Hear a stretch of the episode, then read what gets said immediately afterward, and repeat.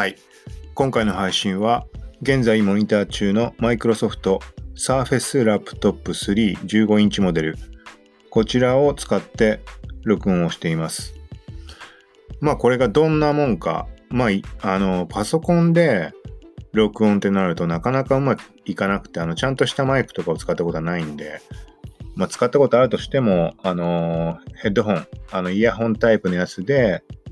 なんだろう、あの、iPhone の純正みたいにコードの途中にマイクがついてるタイプ。それちょっと手で持って話すとか、あとは同じそのイヤホンで、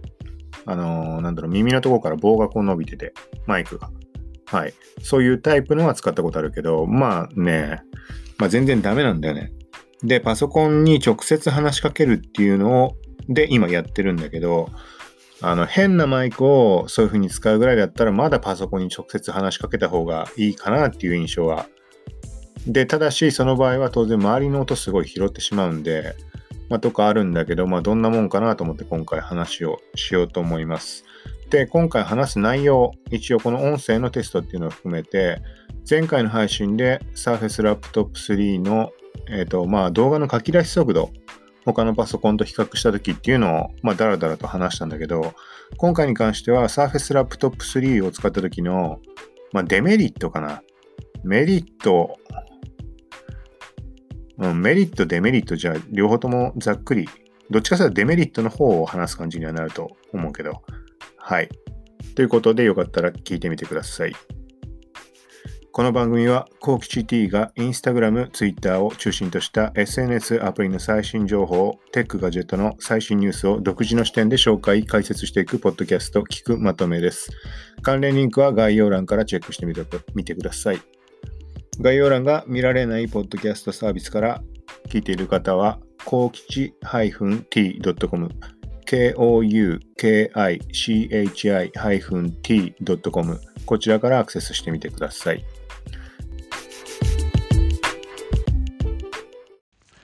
はい。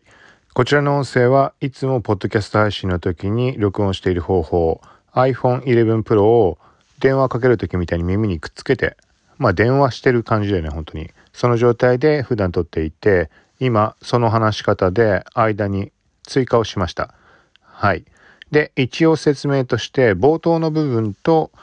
一番最後のまとめみたいになる部分だけそこでカットして真ん中部分はこの後にまんま残してあります。でそこにはあの BGM 入れないようにしてるんで。はい。なのでパソコンから話した時とこっちでボリュームのズレとかがあったりはあると思うんだけど、まあ、何にしてもこっちはいつもの通りそのまんま話をしてる感じなので普段通りの音質音声のはずです。はい、ここに対してこの後 Surface Laptop 3でまあ初めてやったからボリュームだとかそういうのノイズの入り方とかも全く計算せずに比較的近めで大きい声で話した感じなのでまあということになってしまうけど一応比較用にこの後聞いてもらえたらはい。はい。ということで、まあ、Surface Laptop 3、15インチ。まずメリット。メリットちょっとざっくりいこうかな。まあこれ今現在ブラックのモデルを、まあ、モニターしてるんだけど、あのね、色がね、とにかくいい。あのー、メタル感ありつつもマット感もなんかあるというか、ちょっと表現難しいんだけど、まあ、この全体のね、色が完全に全部真っ黒なんで、とにかくこう、クールな印象とシャープな印象。なんだけど、デザイン、あの、パソコンの本体の形っていうのが、サーフェスシリーズ、まあ、全部そうかな。まあ、角が丸くなってるタイプ。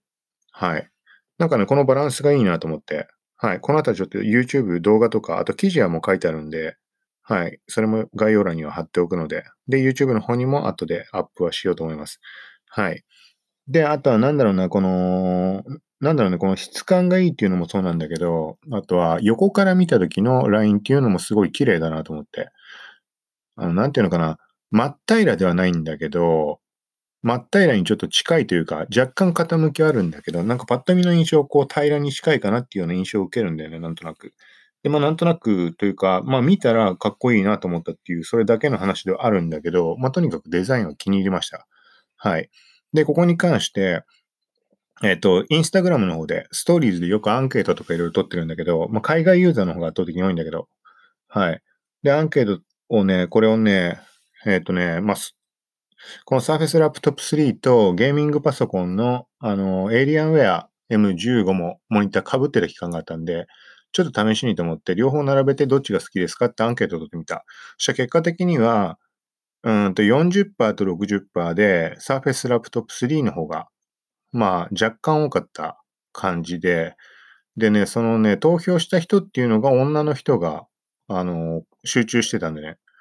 まあ普通にデザイン、もう片方はゲーミングパソコンだからっていうのはあるとは思うけど、まあそんな感じで、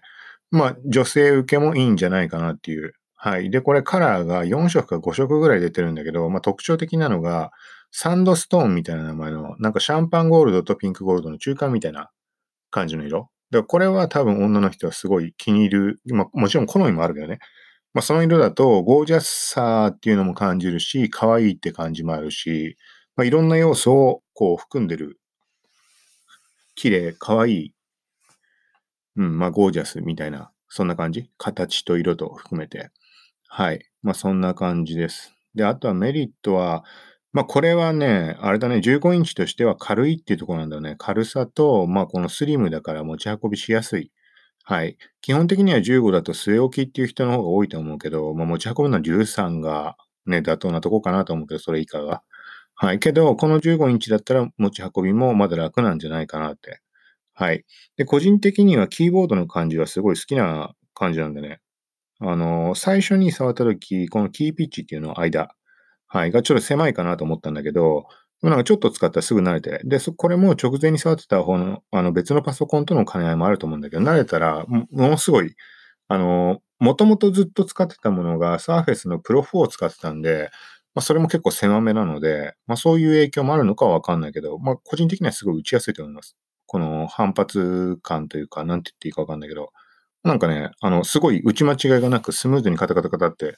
打てる感じ。はい。と、あとはメリットっていうと、どうなの？そのデメリットが目立っちゃってる、ちょっと。はい。あの、多分、普通に、例えば、ワードとか、あの、オフィス関連エクセルだとか使ったりとかにはパワポとか、そこら辺は全く問題ない。はい。と、あとは、フォトショーだとかいられも多分問題ないんじゃないかなと思うけど、はい。ちょっとメリットはこのぐらいにして、ちょっとデメリットの方、先にそっちばっかり頭に浮かんでしまうんで、ちょっとこれを言っていきます。はい。まず、さっきデザインがいいとか色がいいとは言ったんだけど、そこと真逆になってしまう部分で、この真っ黒だから指紋がすごい目立つ。指紋というかね、指の油？うん、がものすごい、あの、目立って、結構これはきついかな。これは前に別のパソコンをモニターした時にも、今思えば黒いのってそうだったなと思ったんだけど、ちょっと結構これはきつそう、きつい。あのもう本当に油だらけになる。本当にその部分だけ、なんかこれ拭いて取れるのかなっていうぐらい跡が残ってしまって。はい。なので仕事とかで使うときに、こう打ち合わせ急ぎで行かなきゃいけないなんて時に手の油が残ってて、その場で開いて、このクライアントに見せづらいとか、そういうことはあるかもしれない。もちろん手の油の量とかそういうの関係あると思うけど、はい。まあそういうのはちょっとありました。はい。と、あとは、これね、使い始める前にモニターで届いてるやつだから初期化されてはいるんだけど、一応念のためと思って初期化をして毎回使ってます。はい。で、これが初期化をしてみたら、してみたらじゃない、して、で、その後に使い始めたら、使って2日目ぐらいからね、なんかね、プチフリーズやたら起きて、これなんか、その時に触ったものの影響でその後続いてるのかもしれないけど、まあそういう状態があって、で、その後別の日になったらそんなこと起きてないんだけど、はい。と、あとはね、なんかね、アプリケーションのグラフィックスハードウェアへのアクセスはブロックされましたみたいなエラーがやたら頻発した。これも何かをした時なのかもしれないけど、はい。と、もう一点、これも同じ日だったから、ここら辺全部影響してるのかもしれないけど、あの、ブルースクリーンがスリープになると出まくって、1日に4、5回ぐらい、あの、ブルースクリーンになって、あとは、なんかそのままなんだっけな、ちょっと別のことやってたりして、次見た時には再起動しちゃってたってことが2、3回あった。これ多分全部同じ日かな。ただ再起動されて何あの何かリセットはされてると思うから、そこで回復してなかったのが謎なんだよね。で、プラス翌日になったらスリープになってもブルースクリーンが出ないっていう状況なので、ちょっとよくわからない、正直。はい。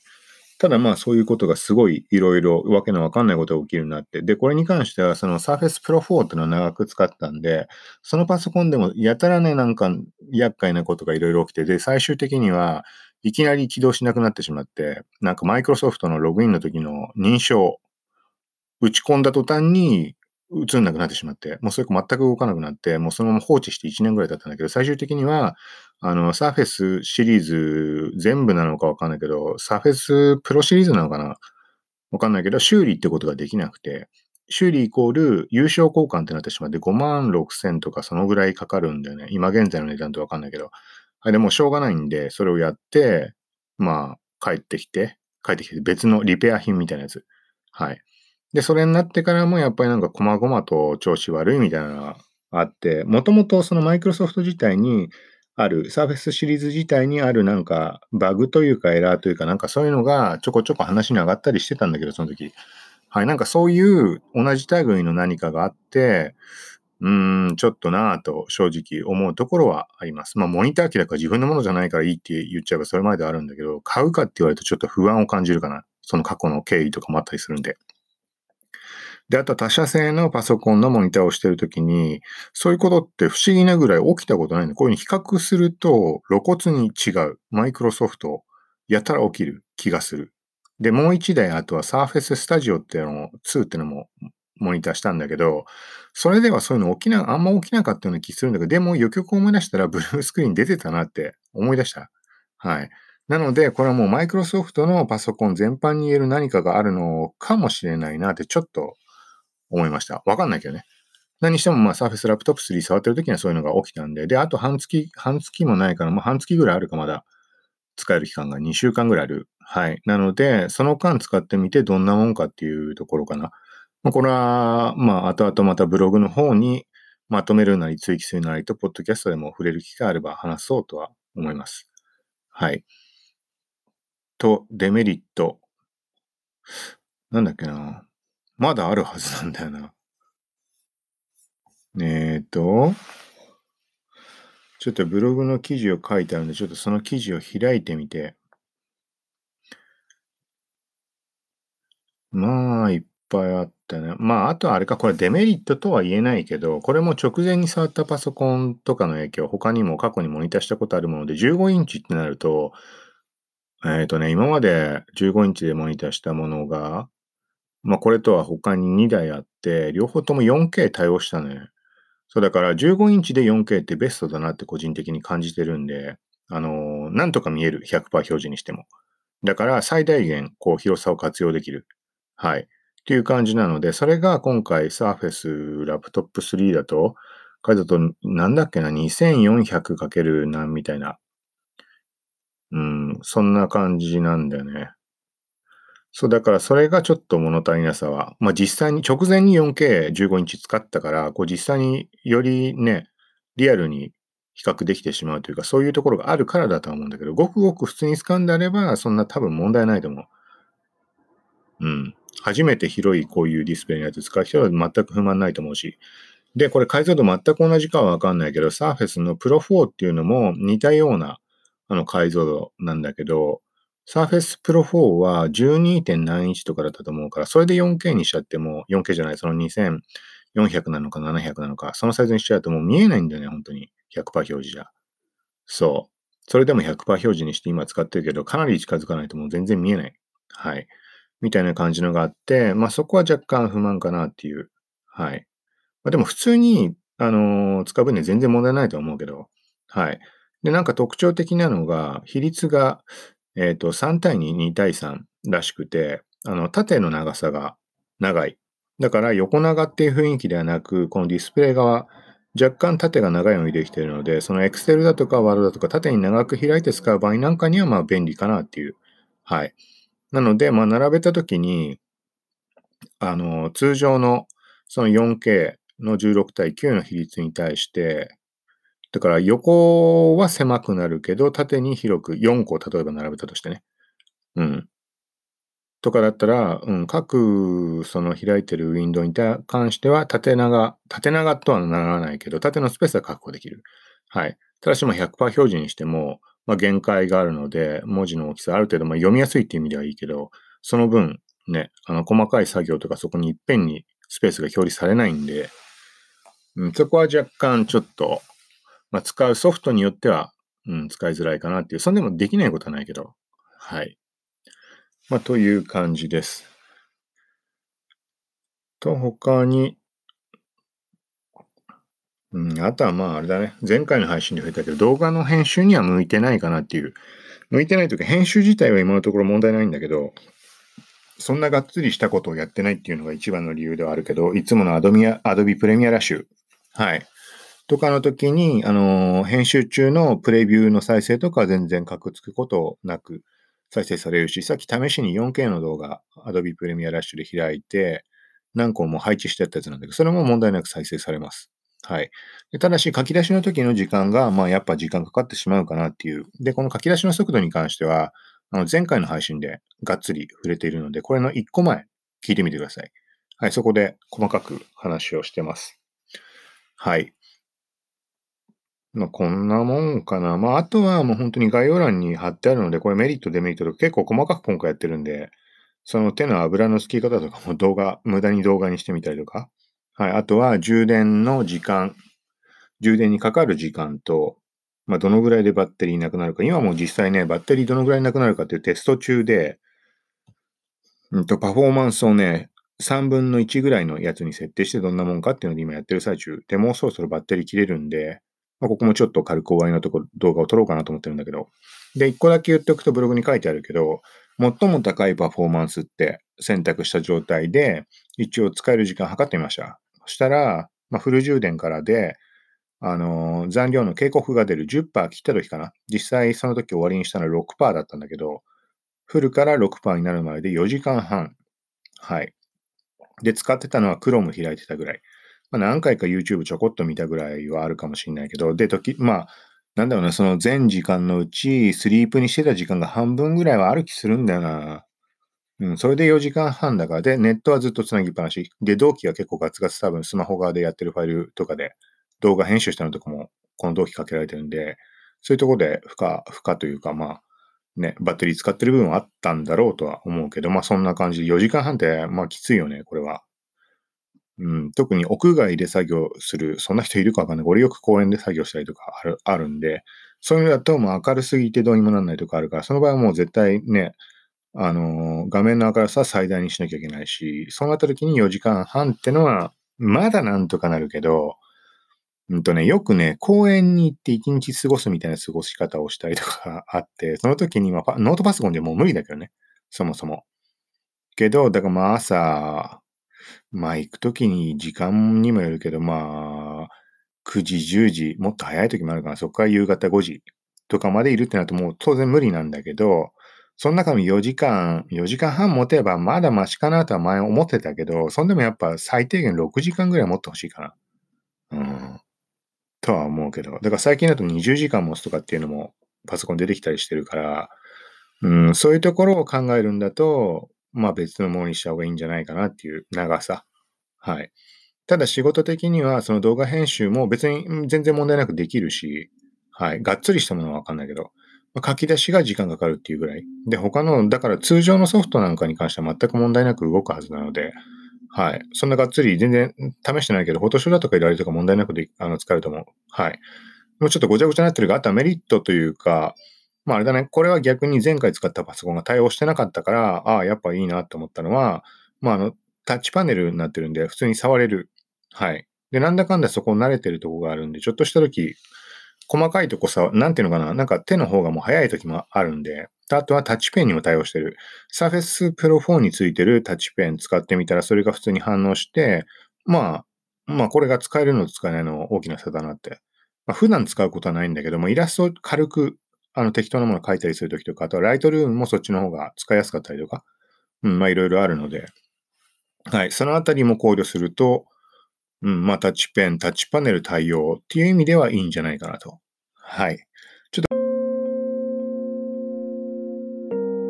っと、ごちゃごちゃになったけど、まあこんな感じです。はい。で、あとはもう、まあ何回も言ってるけど、ブログの方にアクセスしてもらって、概要欄から。はい。で、概要欄開けない場合は、まあ、あの、今、あれだね。この番組のサムネイルの、あの、番組の画像ね。はい。そこの下に URL、ドメイン書いてあるんで、そこアクセスしてもらって、あと、オフページから新着の今だったら、上から何番目かに出てるはずなので、はい。そこからみ、あ、出てない。出てないわ。検索が、なんかうまく今ぶっ壊れてる最中な気するんだよ。しょっちゅうぶっ壊れてるけど。あ、まあじゃああれか。Surface Pro、